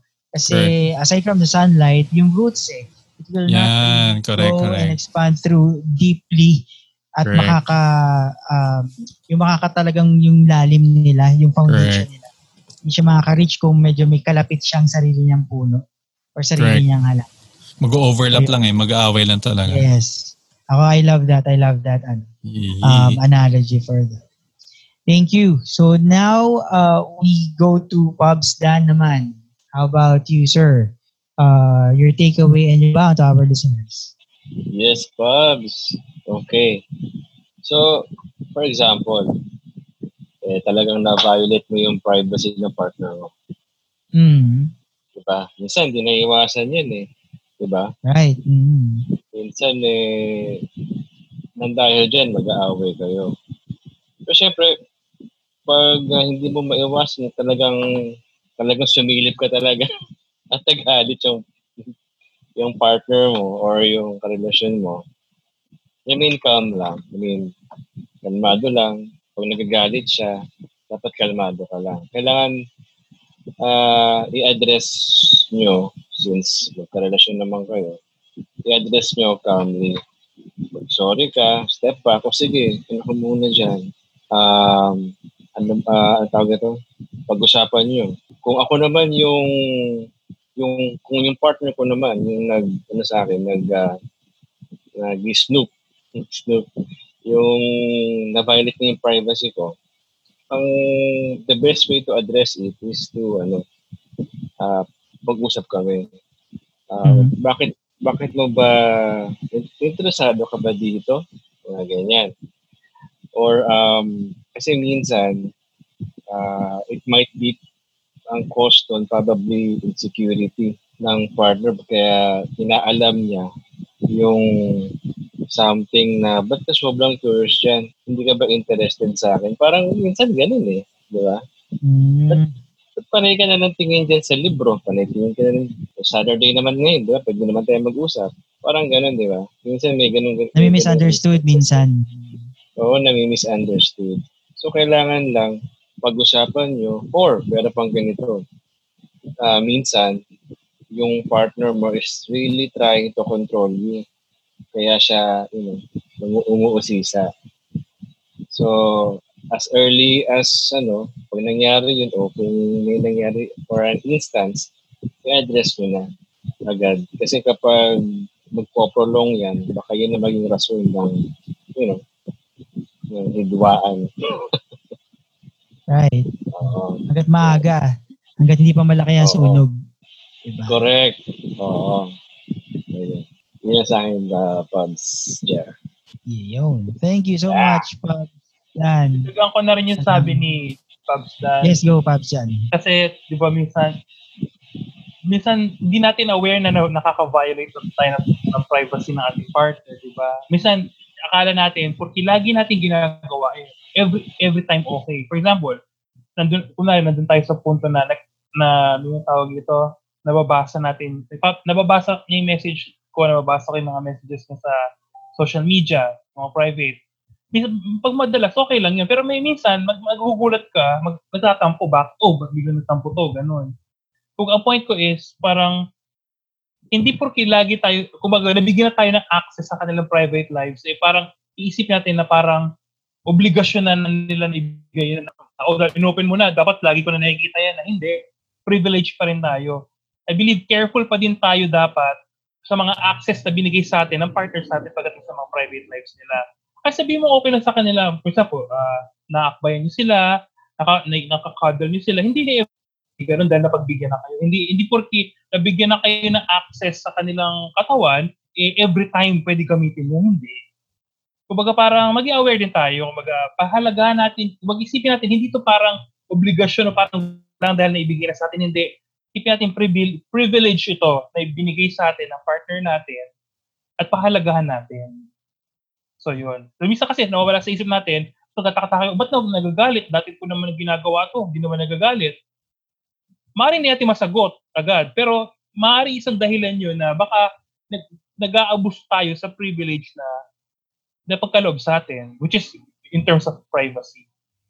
So yun, yun yung maaring, yun yung takeaway ko dun sa ating usapan ngayon, tsaka sa sa pagsangguni ko kay Revo, Dan, Pabs Dan. Salamat. Sino siya? Baka bong ang kanyang sumagot. Oo nga. Ah, uh, Pabs, Jeff, uh, pwede ko nang siguro sundan din na rin yung uh, sinabi ni ni ano no, ni Pops Chan, no? Mm-hmm. Uh, ano bang nakukuha natin pag uh, binavalue natin yung uh, privacy ng ating partner, both uh, wives, husband and boyfriend, girlfriend. So una, uh, na- nakakagain tayo ng respeto.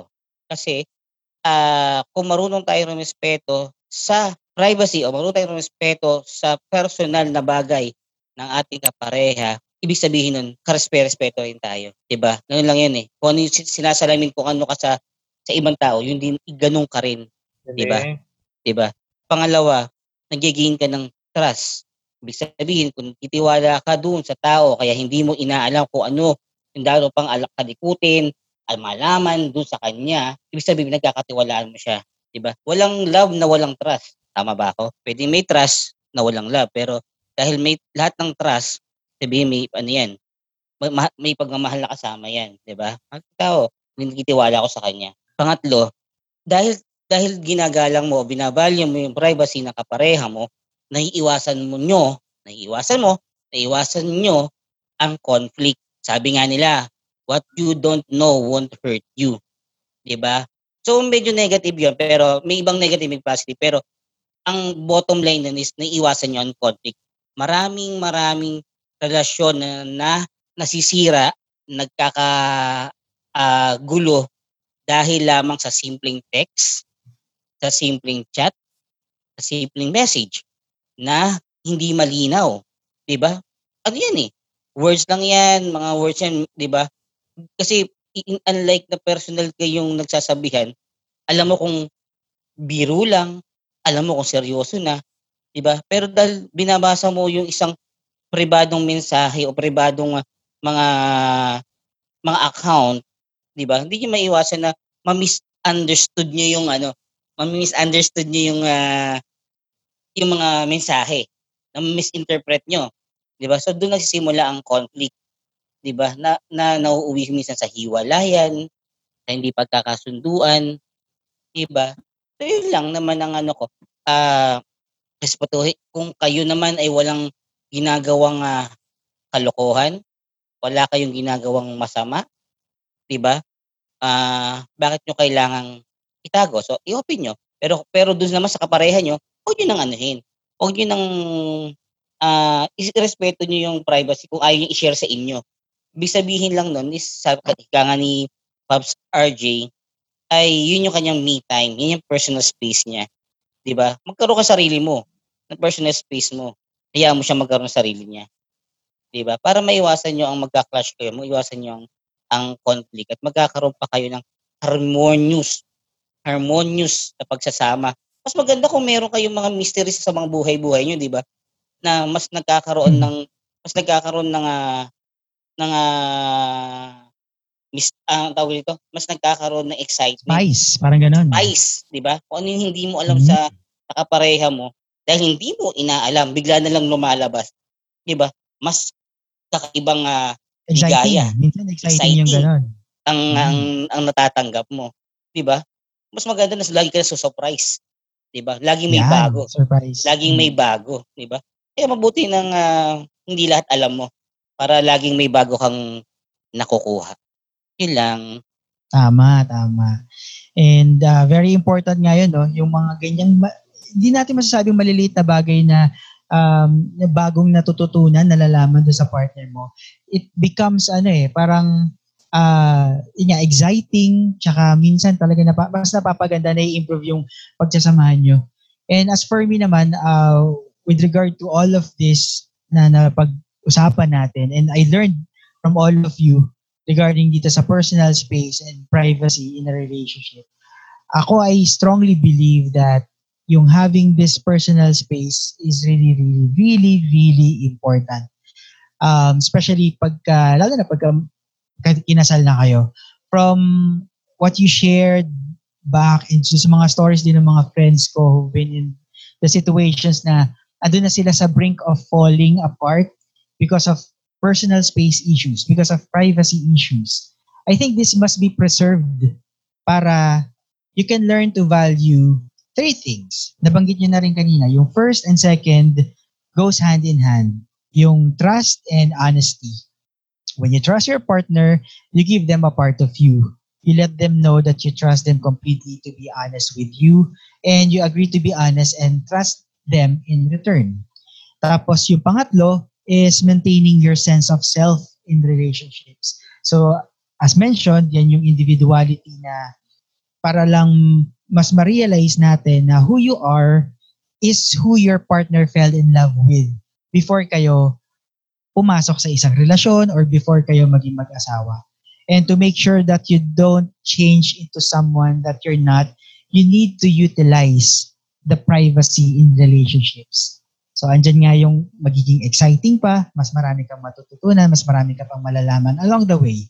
Kasi for sure naman, lahat naman ng in a relationship and lahat ng mag-asawa, ang ginagol talaga is to last long.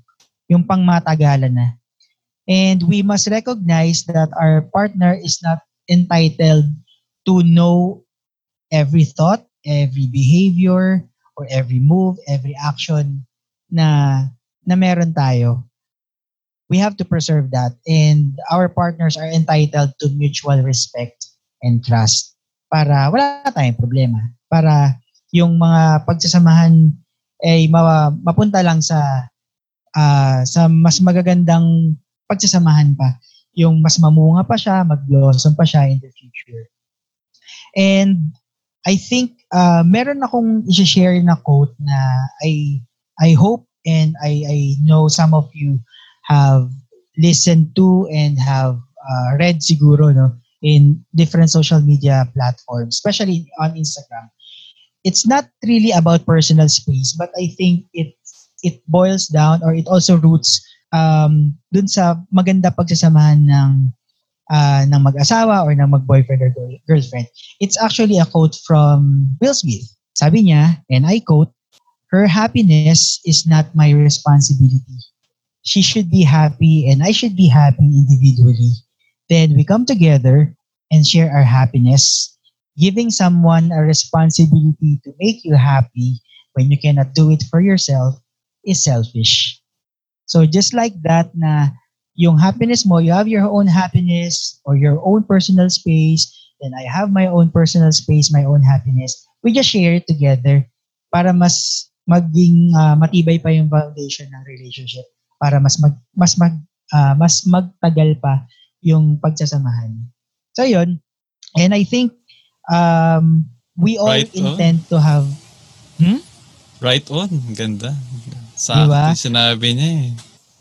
Right, di ba? And I hold that uh, siguro from the time na nabasa ko siya, talagang sinulat ko siya sa journal ko kasi uh, in the future, when we find, or ako, if, if I find the, the right one, yeah. alam mo yun, isa yan sa mga ano eh, isa, isa yan sa mga dadalhin natin, isa yan mga tatatak natin sa isipan natin.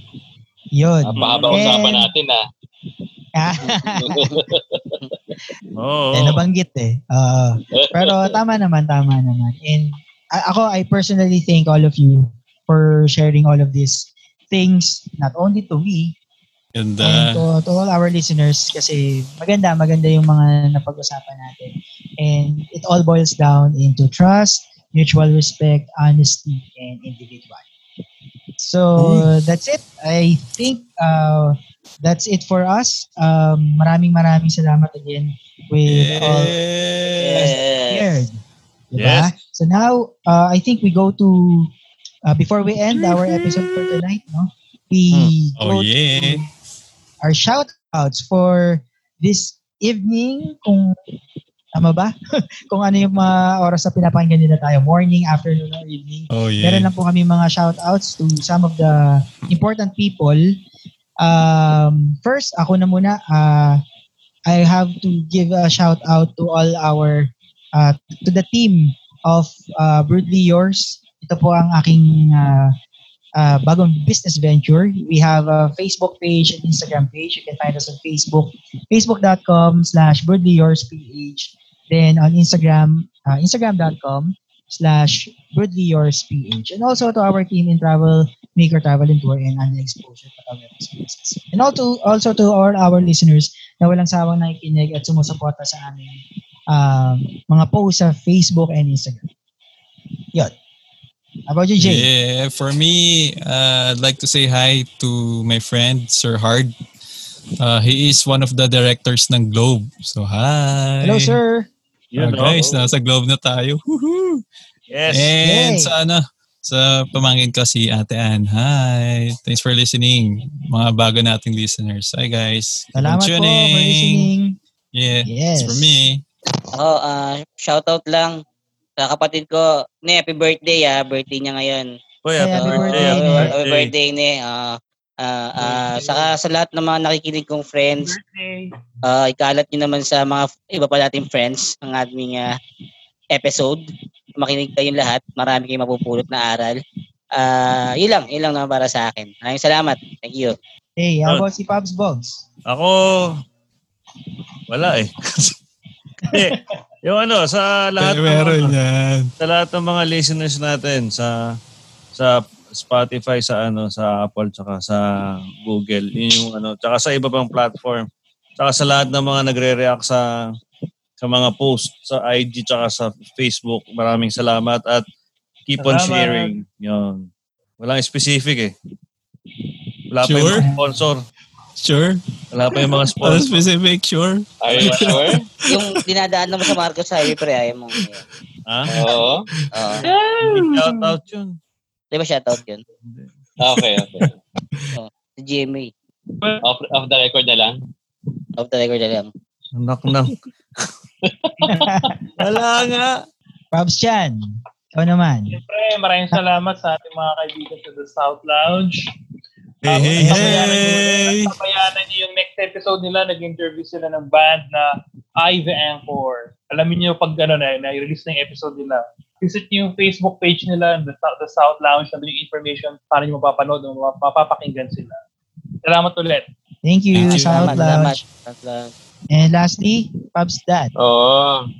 Para sa mga aspiring artists, we support them nga pala. So, yung, may, ah, yung si Monclair, she is also listening to our, ano ah, to our Wow. podcast. Yeah. Ah, siya pala yun. So, Thanks. Ay, oo. correct. Yung nasa age. nakita niyo ba? Oo, yung age bracket na yun. No, correct, H. correct. Rock. Tama, tama, tama. Oo. Makes sense. Makes yeah. sense. Mm. Singer din siya. So, meron siya mga original ah, original composition ah, sa SoundCloud. ah sound Cloud. SoundCloud. Sound Twister. South Lounge. Ah, Anda pala sound- nung ano eh, mga Ano tropa eh, ni tongue Babs twister. yan eh. Oo eh. Twister talaga. Oo. So, sa SoundCloud. Sa SoundCloud. Sound Okay. So, you may type in Montclair Alam na. uh, to listen to her original original songs. Lang. Mukhang South Lounge, bro. Maganda. Nakakarami natin na. Baka maging ano yan. Negosyo natin ang Sound Lounge. Oo. Okay. So, uh, speaking of our ano pala, mga social media accounts, uh, to all our listeners, again, thank you for tuning in sa aming mga streaming platforms and also sa pag-like ng aming mga posts. So again, I'll just to I, I just like to reiterate our social media account. You can find us on Facebook, facebook.com slash angpubcasth and on Instagram, it's instagram.com slash angpubcasth. We welcome your feedback, your uh, messages. Uh, you can send us a private message or direct message on Instagram. Um, please, please tell us if uh, what you think about our episodes, about this episode. Just send us a message. And also every Wednesday, uh, we will have uh, tama ba, Bogs? Yes. Every Wednesday, nagdad- nagda-drop tayo ng bagong episode. Yan. Mm, basta abangan nyo lang buong araw ng Wednesday. Minsan maaga, minsan medyo late. Uh, Sa buong Pero araw. usually, Pero ganun, i-announce diba? naman namin sa social media. So, yes, stay, yes. stay tuned Ah. lang kayo sa social media. Yes, please like and follow po our Facebook page para malaman niyo po ang schedule where ng uh, pag-launch namin ng mga episodes, new episodes every Wednesday. So yon, I think that's it for our episode, no? And again, thank you so much uh, to, to all my pubs, all my friends here. Maraming salamat for your time and thank you so much again to all our listeners and see you next week for another episode of Ang Podcast. Maraming po salamat and uh, stay safe still and uh, ingat po lahat sa mga gagawin week. Oh, wear your mask, ha? Social mask, distancing. Yes. Mas- Virus na rin. Yes. Like and share. Bye. Maraming salamat. Virus pa rin.